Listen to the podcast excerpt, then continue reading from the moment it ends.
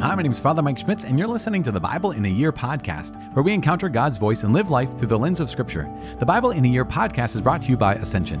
Using the Great Adventure Bible timeline, we'll read all the way from Genesis to Revelation, discovering how the story of salvation unfolds and how we fit into that story today. It is day 363, another palindrome day, maybe our final palindrome day of the year. We're reading Revelations chapter 15, 16, and 17, as well as Hebrews chapter 5, 6, 7, and 8.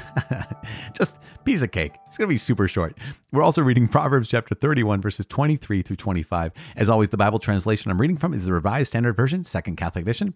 I'm using the Great Adventure Bible from Ascension. If you want to download your own Bible in a year reading plan, you can visit ascensionpress.com slash Bible in a year. You can also subscribe to this podcast because why stop saying it now? it is day 363. We're reading Revelation, not Revelations. Why did I say it? Revelations. It's not plural, it's singular, although it's pretty great. Revelation, chapter 15, 16, and 17. Hebrews, letter to the Hebrews, chapter 5, 6, 7, and 8, as well as Proverbs, chapter 31, verses 23 to 25. The Revelation to John, chapter 15. The angels with the seven last plagues. Then I saw another sign in heaven, great and wonderful. Seven angels with seven plagues, which are the last, for with them the wrath of God is ended.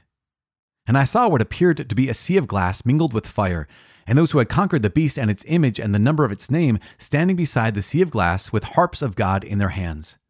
And they sing the song of Moses, the servant of God, and the song of the Lamb, saying, Great and wonderful are your deeds, O Lord God the Almighty. Just and true are your ways, O King of the ages. Who shall not fear and glorify your name, O Lord? For you alone are holy. All nations shall come and worship you, for your judgments have been revealed. After this I looked and the temple of the tent of witness in heaven was opened.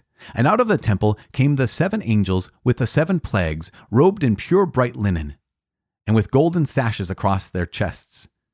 And one of the four living creatures gave the seven angels seven golden bowls full of the wrath of God who lives forever and ever. And the temple was filled with smoke from the glory of God and from his power. And no one could enter the temple until the seven plagues of the seven angels were ended. Chapter 16 the bowls of God's wrath. Then I heard a loud voice from the temple telling the seven angels, Go and pour out on the earth the seven bowls of the wrath of God. So the first angel went and poured out his bowl on the earth, and foul and evil sores came upon the men who bore the mark of the beast and worshipped its image. The second angel poured his bowl into the sea, and it became like the blood of a dead man, and every living thing died that was in the sea. The third angel poured his bowl into the rivers and the fountains of water, and they became blood. And I heard the angel of water say, Just are you in these your judgments, you who are and were, O Holy One. For men have shed the blood of saints and prophets, and you have given them blood to drink. It is their due. And I heard the altar cry, Yes, Lord God the Almighty, true and just are your judgments. The fourth angel poured his bowl on the sun, and it was allowed to scorch men with fire. Men were scorched by the fierce heat, and they cursed the name of God who had the power over these plagues, and they did not repent and give him glory. The fifth angel poured his bowl on the throne of the beast, and its kingdom was in darkness.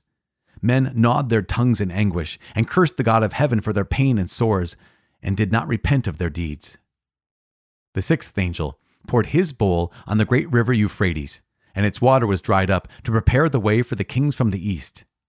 And I saw, issuing from the mouth of the dragon, and from the mouth of the beast, and from the mouth of the false prophet, three foul spirits like frogs. For they are demonic spirits, performing signs, who go abroad to the kings of the whole world to assemble them for battle on the great day of God the Almighty. Behold, I am coming like a thief.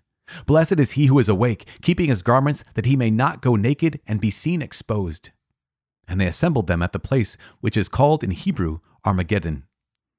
The seventh angel poured his bowl into the air, and a great voice came out of the temple from the throne, saying, It is done. And there were flashes of lightning, loud noises, peals of thunder, and a great earthquake, such as had never been since men were on the earth, so great was that earthquake. The great city was split into three parts, and the cities of the nations fell. And God remembered great Babylon to make her drain the cup of the fury of his wrath. And every island fled away, and no mountains were to be found and great hailstones, heavy as a hundredweight, dropped on men from heaven, till men cursed God for the plague of the hail, so fearful was that plague. Chapter 17 The Great Whore and the Beast. Then one of the seven angels who had the seven bowls came and said to me, Come, I will show you the judgment of the great harlot who is seated upon many waters, with whom the kings of the earth have committed fornication, and with the wine of whose fornication the dwellers on earth have become drunk. And he carried me away in the Spirit into a wilderness. And I saw a woman sitting on a scarlet beast which was full of blasphemous names, and it had seven heads and ten horns. The woman was clothed in purple and scarlet and adorned with gold and jewels and pearls, holding in her hand a golden cup full of abominations and the impurities of her fornication. And on her forehead was written a name of mystery Babylon the Great, mother of harlots and of earth's abominations. And I saw the woman, drunk with the blood of the saints and the blood of the martyrs of Jesus. When I saw her, I marveled greatly. But the angel said to me, Why marvel? I will tell you the mystery of the woman and of the beast with seven heads and ten horns that carries her. The beast that you saw was and is not, and is to ascend from the bottomless pit and go to perdition. And the dwellers on earth, whose names have not been written in the book of life from the foundation of the world, will marvel to behold the beast, because it was, and is not, and is to come. This calls for a mind with wisdom. The seven heads are seven hills on which the woman is seated. They are also seven kings, five of whom have fallen, one is, the other has not yet come, and when he comes, he must remain only a little while. As for the beast that was and is not, it is an eighth, but it belongs to the seven, and it goes to perdition. And the ten horns that you saw are ten kings who have not yet received royal power, but they are to receive authority as kings for one hour together with the beast. These are of one mind, and give over their power and authority to the beast. They will make war on the Lamb, and the Lamb will conquer them, for he is Lord of lords and King of kings, and those with him are called and chosen and faithful. And he said to me, The waters that you saw, where the harlot is seated, are peoples and multitudes and nations and tongues. And the ten horns that you saw, they and the beast will hate the harlot. They will make her desolate and naked, and devour her flesh and burn her up with fire. For God has put it into their hearts to carry out his purpose by being of one mind and giving over their royal power to the beast, until the words of God shall be fulfilled. And the woman that you saw is the great city which has dominion over the kings of the earth.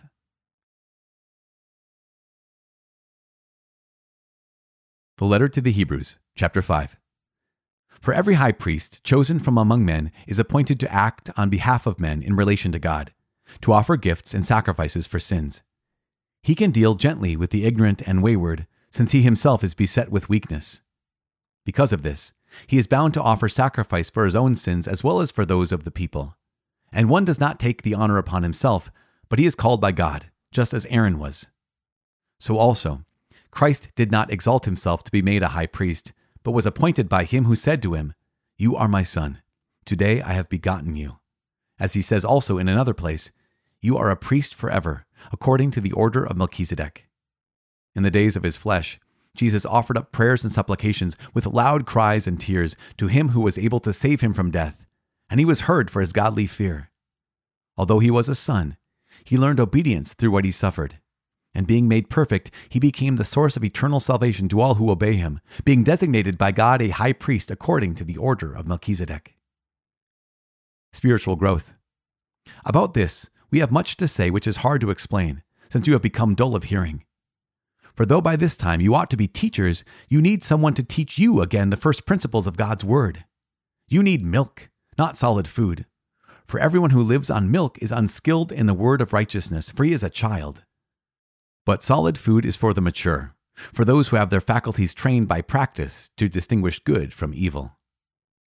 Chapter 6 The Peril of Falling Away. Therefore, let us leave the elementary doctrines of Christ and go on to maturity, not laying again a foundation of repentance from dead works and of faith toward God, with instruction about baptisms, the laying on of hands, the resurrection of the dead, and eternal judgment. And this we will do if God permits. For it is impossible to restore again to repentance those who have once been enlightened, who have tasted the heavenly gift, and have become partakers of the Holy Spirit and have tasted the goodness of the Word of God and the powers of the age to come, if they then commit apostasy, since they crucify the Son of God on their own account and hold him up to contempt. For land which has drunk the rain that often falls upon it, and brings forth vegetation useful to those for whose sake it is cultivated, receives a blessing from God. But if it bears thorns and thistles, it is worthless and near to being cursed. Its end is to be burned. Though we speak thus, yet in your case, beloved, we feel sure of better things that belong to salvation. For God is not so unjust as to overlook your work and the love which you showed for his sake in serving the saints, as you still do. And we desire each one of you to show the same earnestness in realizing the full assurance of hope until the end, so that you may not be sluggish, but imitators of those who through faith and patience inherit the promises. The certainty of God's promise. For when God made a promise to Abraham, since he had no one greater by whom to swear, he swore by himself, saying, Surely I will bless you and multiply you. And thus Abraham, having patiently endured, obtained the promise. Men indeed swear by a greater than themselves, and in all their disputes an oath is final for confirmation. So, when God desired to show more convincingly to the heirs of the promise the unchangeable character of his purpose, he interposed with an oath, so that through two unchangeable things, in which it is impossible that God should prove false, we who have fled for refuge might have strong encouragement to seize the hope set before us. We have this as a sure and steadfast anchor of the soul, a hope that enters into the inner shrine behind the curtain, where Jesus has gone as a forerunner on our behalf, having become a high priest forever according to the order of Melchizedek. Chapter 7 The Priestly Order of Melchizedek. For this, Melchizedek, king of Salem, priest of the Most High God, met Abraham returning from the slaughter of the kings and blessed him. And to him Abraham apportioned a tenth part of everything. He is first, by translation of his name, King of Righteousness. And then he is also King of Salem, that is, King of Peace. He is without father or mother or genealogy, and has neither beginning of days nor end of life. But resembling the Son of God, he continues a priest forever. See how great he is. Abraham, the patriarch, gave him a tithe of the spoils. And those descendants of Levi who receive the priestly office have a commandment in the law to take tithes from the people, that is, from their brethren, though these also are descended from Abraham. But this man, who has not their genealogy, received tithes from Abraham and blessed him who had the promises. It is beyond dispute that the inferior is blessed by the superior. Here tithes are received by mortal men, there, by one of whom it is testified that he lives. One might even say that Levi himself, who received tithes, paid tithes through Abraham, for he was still in the loins of his ancestor when Melchizedek met him. Another priest, according to the order of Melchizedek. Now, if perfection had been attainable through the Levitical priesthood, for under it the people received the law, what further need would there have been for another priest to arise according to the order of Melchizedek, rather than one named according to the order of Aaron? For when there is a change in the priesthood, there is necessarily a change in the law as well. For the one of whom these things are spoken belonged to another tribe from which no one has ever served at the altar. For it is evident that our Lord was descended from Judah, and in connection with that tribe, Moses said nothing about priests. This becomes even more evident when another priest arises in the likeness of Melchizedek, who has become a priest not according to a legal requirement concerning bodily descent, but by the power of an indestructible life. For it is witnessed of him, You are a priest forever according to the order of Melchizedek. On the one hand, a former commandment is set aside because of its weakness and uselessness, for the law made nothing perfect. On the other hand, a better hope is introduced, through which we draw near to God. And it was not without an oath. Those who formerly became priests took their office without an oath, but this one was addressed with an oath. The Lord has sworn, and will not change his mind. You are a priest forever. This makes Jesus the surety of a better covenant. The former priests were many in number, because they were prevented by death from continuing in office. But he holds his priesthood permanently, because he continues forever. Consequently, he is able for all time to save those who draw near to God through him, since he always lives to make intercession for them. For it was fitting that we should have such a high priest, holy, blameless, unstained, separated from sinners, exalted above the heavens he has no need, like those high priests, to offer sacrifices daily, first for his own sins and then for those of the people. He did this once for all when he offered up himself. Indeed, the law appoints men in their weakness as high priests, but the word of the oath, which came later than the law, appoints a son who has been made perfect forever. Chapter 8 Mediator of a New Covenant. Now, the point in what we are saying is this we have such a high priest, one who is seated at the right hand of the throne of the majesty in heaven, a minister in the sanctuary and the true tent, which is set up not by man, but by the Lord. For every high priest is appointed to offer gifts and sacrifices. Hence, it is necessary for this priest also to have something to offer. Now, if he were on earth, he would not be a priest at all, since there are priests who offer gifts according to the law. They serve a copy and shadow of the heavenly sanctuary, for when Moses was about to erect the tent, he was instructed by God, saying, See that you make everything according to the pattern which was shown you on the mountain. But as it is, Christ has obtained a ministry which is as much more excellent than the old as the covenant he mediates is better, since it is enacted on better promises. For if that first covenant had been faultless, there would have been no occasion for a second. For he finds fault with them when he says, The days will come, says the Lord, when I will establish a new covenant with the house of Israel and with the house of Judah, not like the covenant that I made with their fathers on the day when I took them by the hand to lead them out of the land of Egypt. For they did not continue in my covenant, and so I paid no heed to them, says the Lord. This is the covenant that I will make with the house of Israel after those days, says the Lord. I will put my law into their minds and write them on their hearts, and I will be their God, and they shall be my people. And they shall not teach everyone his fellow or everyone his brother, saying, Know the Lord, for all shall know me, from the least of them to the greatest. For I will be merciful toward their iniquities, and I will remember their sins no more. In speaking of a new covenant, he treats the first as obsolete, and what is becoming obsolete and growing old is ready to vanish away.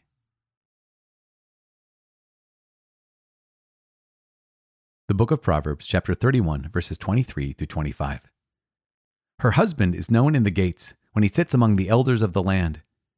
She makes linen garments and sells them. She delivers sashes to the merchant. Strength and dignity are her clothing, and she laughs at the time to come.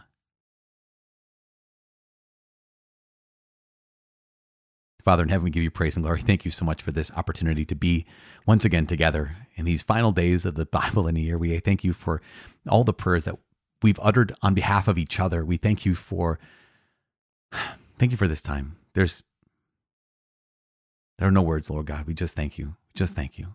Receive our hearts, receive our praise, receive the glory that belongs to you now and forever. In Jesus' name we pray. In the name of the Father and of the Son and of the Holy Spirit. Just I know that we have Revelation and we have Hebrews to go through, but this last chapter proverbs chapter 31 you know that that that wife the description of this wife some things i love about this is in verse 24 it says she makes her linen garments and sells them and delivers her sashes to the merchant. She can be an entrepreneur which is great. Um, strength and dignity are her clothing. It's some, something some, something so good. I'm just like ah man i think of you know my mom i think of my sisters that is and women that i just have been really helped by and strength and dignity are her clothing. And that is an apt description, an incredible description of I'm gonna I know the women in my family. It's so good. And the last line here, and she laughs at the time to come. You know, there there what does that mean? That it it points to how often we can be worried and just like, you know, tremble at the, the thought of the future. But she laughs at the time to come. Why? Because strength and dignity are her clothing. She trusts in the Lord. And so she doesn't need to be afraid of the future. And that's what that's the truth for us too. Anyone who belongs to Christ, you don't need to be afraid of the future. So, speaking of the future and think, speaking of the past and speaking of the book of Revelation, we have in chapter 17, we have the story of the harlot and the beast. And, and talks about here's the, the woman, the, the harlot and, and the beast. And the beast you know, has the seven heads and 10 horns that carries her. And it says that the, in verse, uh, chapter 17, verse 9, it calls for a mind with wisdom. Seven heads, the seven heads of the beast are seven hills on which the woman is seated. There are also seven kings, five of whom have fallen. One is, the other has not yet come. When he comes, he must reign only a little while.